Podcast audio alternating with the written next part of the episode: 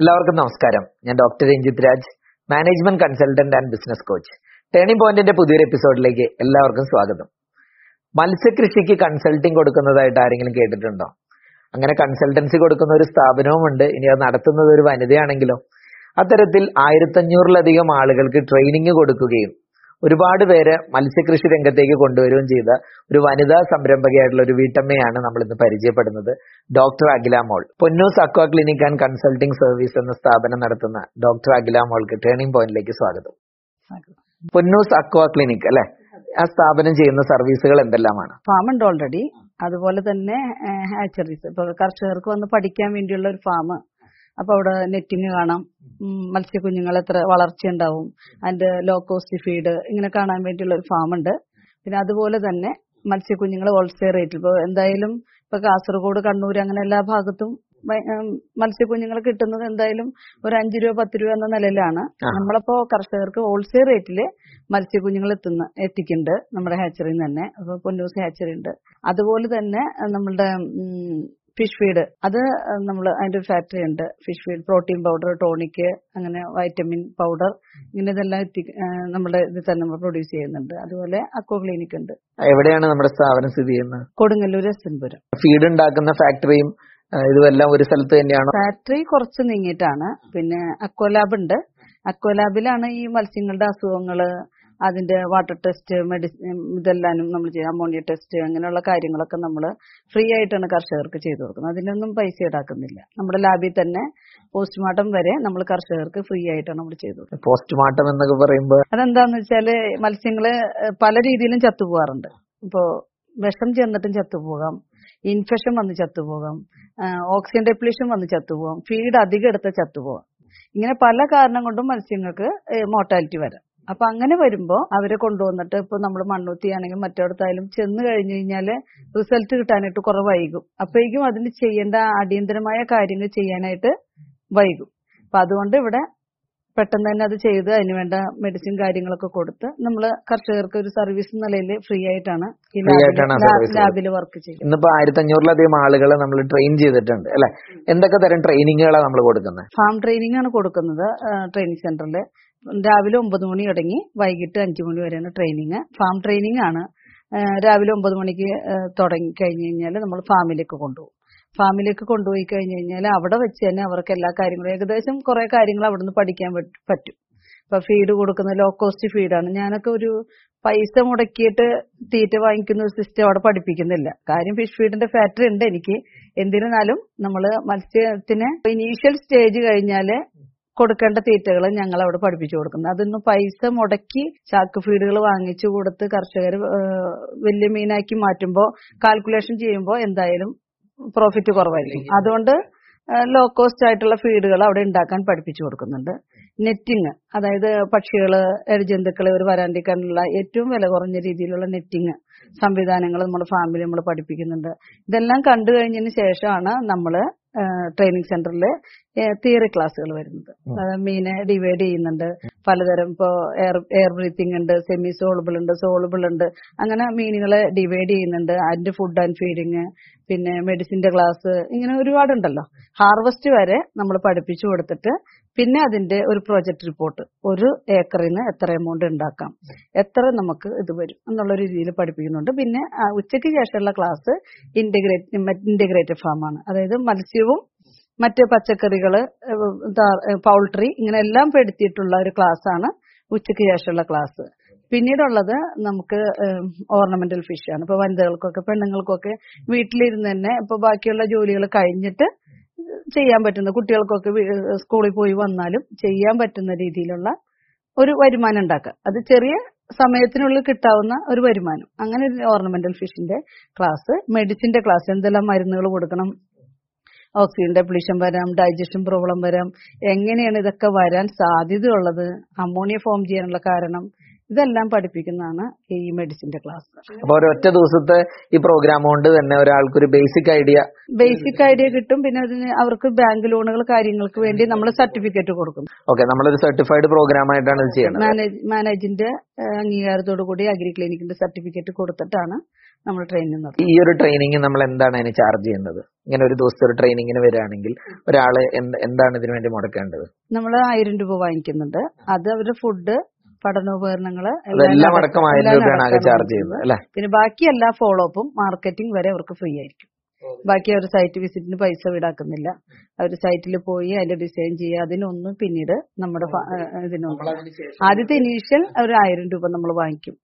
ആ അപ്പൊ ശേഷം ഈ ക്ലാസ്സിൽ വന്ന ആൾക്ക് എല്ലാ എല്ലാ ഫോളോ അപ്പും ഫ്രീ ആയിരിക്കും. മാർക്കറ്റിംഗ് വരെയുള്ള എല്ലാ വേറെ. സ്ഥലങ്ങളിലൊക്കെ ആകുമ്പോഴോ എവിടെയായാലും നമ്മൾ പോയിട്ട് നമ്മളുടെ കൺസൾട്ടിങ് ഫീ ഇല്ല. അങ്ങനെ വലിയ സപ്പോർട്ട് നമ്മൾ നൽകുന്നുണ്ട്. അല്ലെ? അപ്പൊ ഞാൻ ഏറ്റവും അറിയാൻ ആഗ്രഹിക്കുന്ന കാര്യം ഇതൊക്കെ വളരെ പാഷനേറ്റ് ആയിട്ടുള്ള ഒരാൾക്ക് ചെയ്യാൻ സാധിക്കുള്ളൂ. അപ്പൊ ഇതിന്റെ ഒക്കെ ഒരു തുടക്കം അല്ലെ ആദ്യ ടേണിംഗ് പോയിന്റ് എന്തായിരുന്നു? ഈ ഒരു രംഗത്തേക്ക് എങ്ങനെയാണ് കടന്നു വന്നത്? അമ്മ വി എച്ച് എസ് സിയിലാണ് പഠിപ്പിക്കുന്നത്.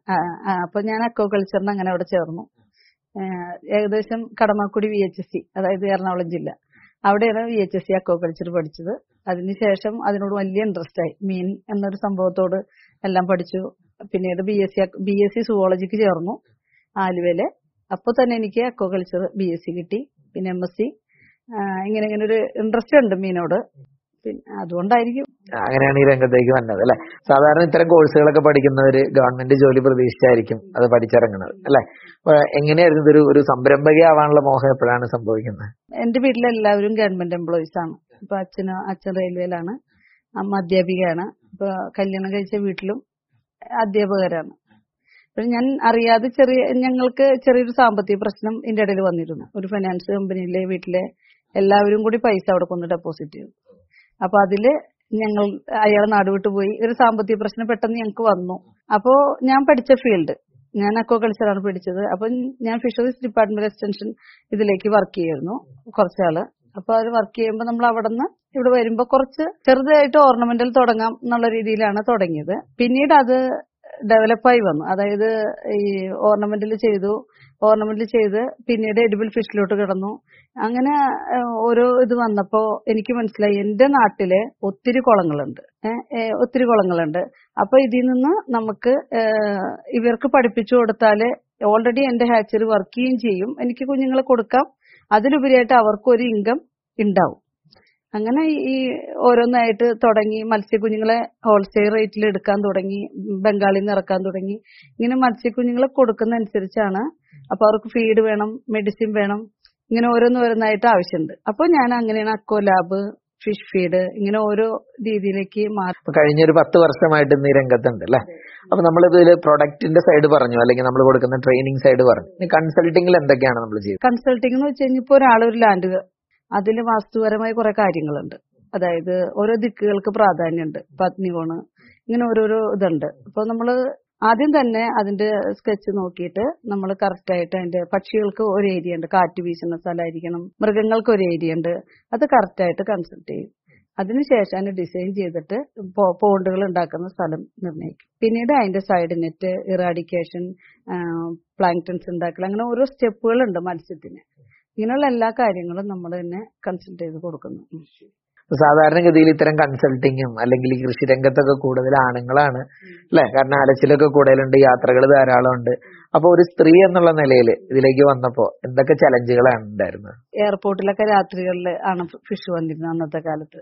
ഇമ്പോർട്ട് ചെയ്യും. ഇമ്പോർട്ട് ചെയ്യുന്നുണ്ട്. അതായത് ബംഗാളിൽ നിന്നാണ് എനിക്ക് ഫിഷ് വരുന്നത് അന്നത്തെ കാലത്ത്. അപ്പൊ ആദ്യമായിട്ട് ഇപ്പൊ നെടുമ്പാശ്ശേരിയിൽ ഫിഷ് ഇറക്കിയത് ഞാനാണ്.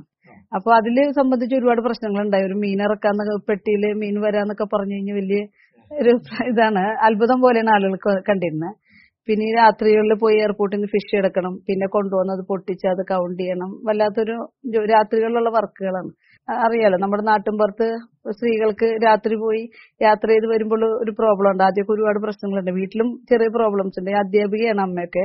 അപ്പൊ അവർ രാവിലെ ഒമ്പത് മണി തുടങ്ങി അഞ്ചു മണി വരെ ജോലി ചെയ്യുന്ന ആൾക്കാരാണ്. ഈ രാത്രി പോയി എയർപോർട്ടിൽ പോകണം വരണം എന്ന് വെച്ച് കഴിഞ്ഞാൽ വല്ലാത്തൊരു പ്രോബ്ലം ആയിരുന്നു. പിന്നെ അത് മാത്രല്ല രാവിലെയൊക്കെ ഓക്സിജൻ ഡെപ്ലീഷൻ തുടങ്ങും മത്സ്യക്കുഞ്ഞുങ്ങളുടെ മീൻ ചത്തു പോകണം പറഞ്ഞ് രാവിലെ തന്നെ എന്തായാലും നമ്മൾ കൺസൾട്ടിങ് ഫാമിൽ നിന്നോ എവിടെ നിന്നെങ്കിലുമൊക്കെ ഫോൺ വരും. രാവിലെ തന്നെ നമ്മൾ കാർ എടുത്ത് പോകണം പക്ഷെ നമ്മൾ ചെല്ലുന്ന സ്ഥലത്ത് ഒരിക്കലും വണ്ടിയൊന്നും ചെല്ലാത്ത സ്ഥലമായിരിക്കും. നടന്ന് തന്നെ ഫാമിലേക്ക് പോകേണ്ടി വരും. മനസ്സിലായി? ഒത്തിരി ദൂരം ഉണ്ടാവും. അത് പോയി അതിന്റെ കാര്യങ്ങൾ നമുക്ക് വീട്ടിലെ കാര്യങ്ങളിൽ കുറച്ച് പെൻഡിങ് വരും.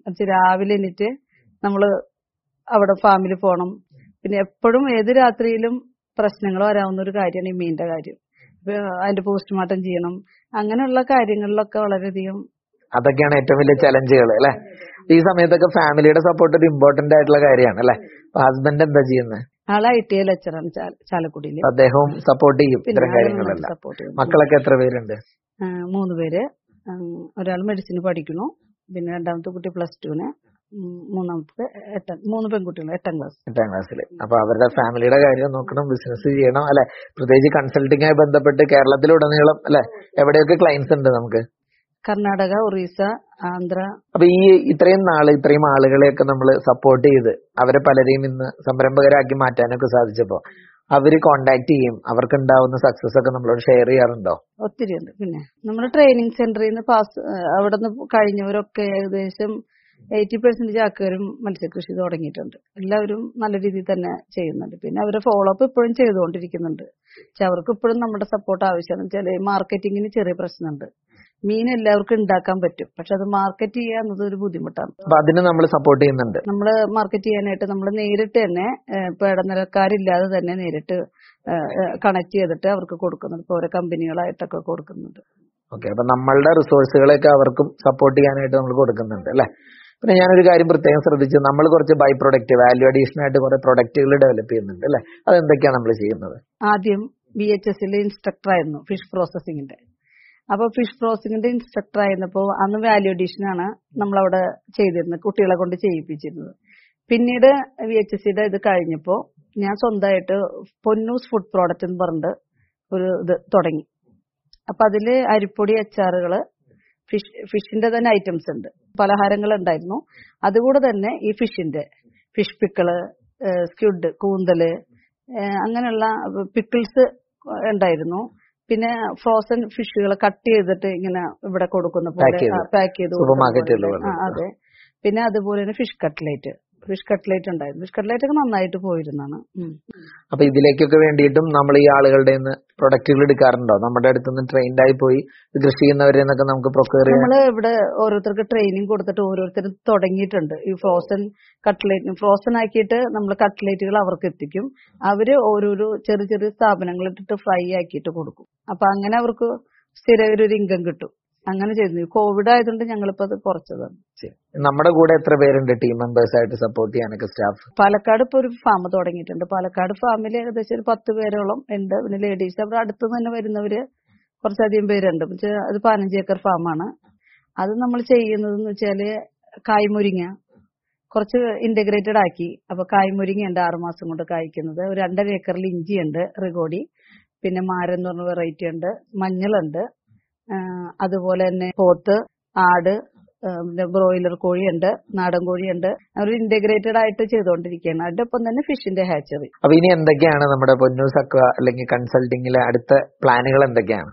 മെയിൻ ആയിട്ട് ഇപ്പോ നമ്മളുടെ പാലക്കാട് കോൺസെൻട്രേറ്റ് ചെയ്തുകൊണ്ടിരിക്കുകയാണ് പക്ഷെ അവിടെ കുറച്ച് ഏരിയ ഉണ്ട്. അപ്പൊ നമ്മൾ അതിനെ നല്ല രീതിയിൽ ഈ നമ്മുടെ വിദ്യാർത്ഥികൾക്കും വലിയ കുട്ടികൾക്കും പഠിക്കാൻ പറ്റുന്ന ഒരു ഇന്റഗ്രേറ്റഡ് സ്റ്റഡി സെന്റർ അതായത് മറ്റേ അവർക്കൊരു അക്വ മ്യൂസിയം പോലെ തന്നെ ഇവർക്ക് വന്ന് ഇവിടെ പഠിക്കാൻ പറ്റുന്ന ഏതും പഠിക്കാൻ പറ്റും. വെജിറ്റബിൾസ് പഠിക്കാം ഇപ്പൊ വെണ്ട വെണ്ട മുളക് അങ്ങനെ വേറെ ഡിഫറെന്റ് ആയിട്ടുള്ള കാര്യങ്ങൾ അവിടെ സെപ്പറേറ്റ് ചെയ്യുന്നുണ്ട്. അപ്പൊ അവർക്ക് വന്ന കൃഷിയുടെ എല്ലാ തലങ്ങളും പഠിക്കാൻ പറ്റും. ഏത് മേഖലയിലായാലും നമ്മൾ അതിനോട് കാണിക്കുന്ന ഒരു കമ്മിറ്റ്മെന്റ് പലപ്പോഴും നമ്മൾ അംഗീകാരങ്ങളും തേടി വരും അല്ലെ? ഞാൻ കണ്ടെടുത്തോളം കുറെ അംഗീകാരങ്ങളൊക്കെ ലഭിച്ച ഒരു വ്യക്തിയും കൂടെയായിരുന്നു എന്തൊക്കെയായിരുന്നു നമുക്ക് കൈവരിക്കാൻ കഴിഞ്ഞ നേട്ടങ്ങൾ? രണ്ടായിരത്തി പതിനൊന്നിൽ പെൺപെരുമ എന്നുള്ളൊരു ഇതിൽ അവാർഡ് കിട്ടിയിരുന്നു. പിന്നെ രണ്ടായിരത്തി പതിനേഴിൽ കർഷക മിത്രം രണ്ടായിരത്തി പതിനെട്ടിൽ കർഷക രത്നം പിന്നെ നാഷണൽ അവാർഡിന്റെ സെലക്ഷനിൽ വന്നിരുന്നു. പ്രവാസികളായിട്ട് ധാരാളം ആളുകൾ തിരിച്ചു വന്ന് ഈ സംരംഭം ചെയ്യുന്നു. അങ്ങനെയുള്ള ആളുകളോട് എന്താണ് ഈ മേഖലയിൽ ഒരു എക്സ്പേർട്ട് എന്നുള്ള നിലയിൽ എന്ത് എന്ത് നിർദ്ദേശമാണ് കൊടുക്കാനുള്ളത്? ഒരു ബിസിനസ് ചെയ്യുമ്പോൾ ഇപ്പൊ നമുക്ക് എന്തായാലും ഒരു ഇൻകം കിട്ടുക ഒന്ന് കൃഷിയുണ്ട് സർവീസ് ഉണ്ട് എന്നാലും ഒരു ഇൻകം കിട്ടുക എന്നൊരു ഇമ്പോർട്ടന്റ് ആണ്. നമ്മൾ എന്ത് ആണ് നമ്മൾ നമ്മളുടെ ലക്ഷ്യം. അതിന് ഒരുപാട് പ്രശ്നങ്ങൾ വരും. ഇപ്പൊ ഞാൻ തന്നെ ഈ ഇവിടെ പൊന്നൂസ് എന്നൊരു ആയി ഇപ്പൊ ഇവിടെ ഇരിക്കുന്നത് തന്നെ ഒരുപാട് പ്രശ്നങ്ങൾ തരണം ചെയ്തിട്ടുണ്ട്. നമുക്ക് അത് ഒരു ആഗ്രഹമാണ്. ഇന്നയിൽ എത്തിച്ചേരണം എന്ന് ഒരു ആഗ്രഹിച്ചുകൊണ്ട് മാത്രമാണ്. ആദ്യമൊക്കെ തുടങ്ങിയപ്പോ എനിക്ക് ഒരുപാട് പ്രശ്നങ്ങളായിരുന്നു. അപ്പോ അതിൽ നിന്നൊക്കെ നമുക്കൊരു ഒരു ആഗ്രഹം ഉണ്ടെങ്കിൽ നമ്മൾ അവിടെ എത്തും. നമുക്കൊരു ലക്ഷ്യം.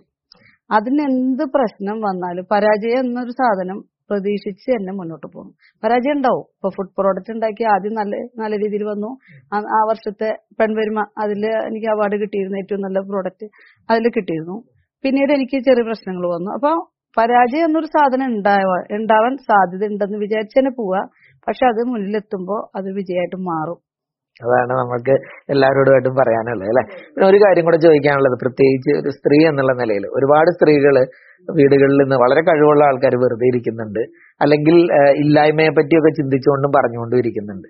നമ്മളിപ്പോ ചെയ്യുന്ന ഈ കാര്യങ്ങൾ സ്ത്രീകൾക്ക് ചെറിയ തോതിൽ പ്രത്യേകിച്ച് വലിയ മുതൽ മുടക്കുന്നവരെ കൊണ്ട് സാധിക്കില്ലാത്തവരായിരിക്കും.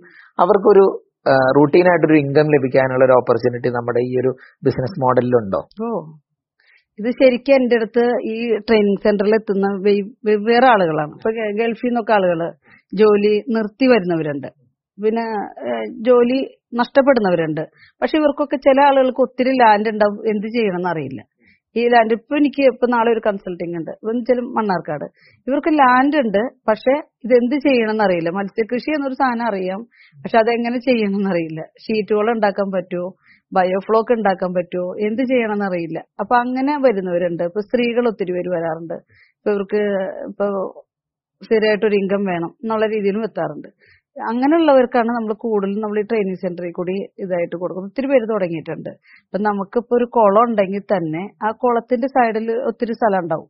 അപ്പൊ അതിനെ നമ്മൾ മറ്റൊരു രീതിയിൽ ഉപയോഗപ്പെടുത്തണമെങ്കിൽ മത്സ്യവും ഇതും കൂടി അവർക്കൊരു ഇൻകാവും അതുപോലെ തന്നെ ഇത്ര സ്ഥലമില്ല ഫ്ലാറ്റ് അല്ലെങ്കിൽ കാർ പോർച്ചിന്റെ ഒരു ഏരിയ ഉണ്ടെങ്കിൽ പോലും ഓർണമെന്റിൽ ചെയ്യാൻ പറ്റും. അപ്പൊ വളരെ സിമ്പിൾ ആയിട്ട് വലിയ വലിയ നിർദ്ദേശങ്ങളൊക്കെയാണ് ഇന്ന് ഡോക്ടർ അഖിലാമോൾ എന്ന വ്യക്തി നമ്മുടെ അടുത്ത് പറഞ്ഞത്.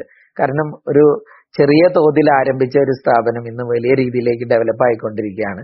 ഇന്ന് കൺസൾട്ടിംഗ് സർവീസ് വളരെ വിപുലമായിട്ട് ചെയ്യുന്നുണ്ട്. അതോടൊപ്പം തന്നെ ട്രെയിനിങ് ട്രെയിനിങ് നിരന്തരം ആളുകളെ സപ്പോർട്ട് ചെയ്തുകൊണ്ട് ഒരുപാട് ആളുകൾക്ക് ആ മേഖലയിലുള്ള അവരുടെ അറിവും കഴിവും മറ്റുള്ളവരിലേക്ക് പാസ് ചെയ്ത് ഏത് മേഖല തുടങ്ങുന്നു ആ മേഖലയിലുള്ള വ്യക്തമായ അറിവോടുകൂടി അത് തുടങ്ങുന്നതിനുള്ള സപ്പോർട്ട് ചെയ്യുന്നു.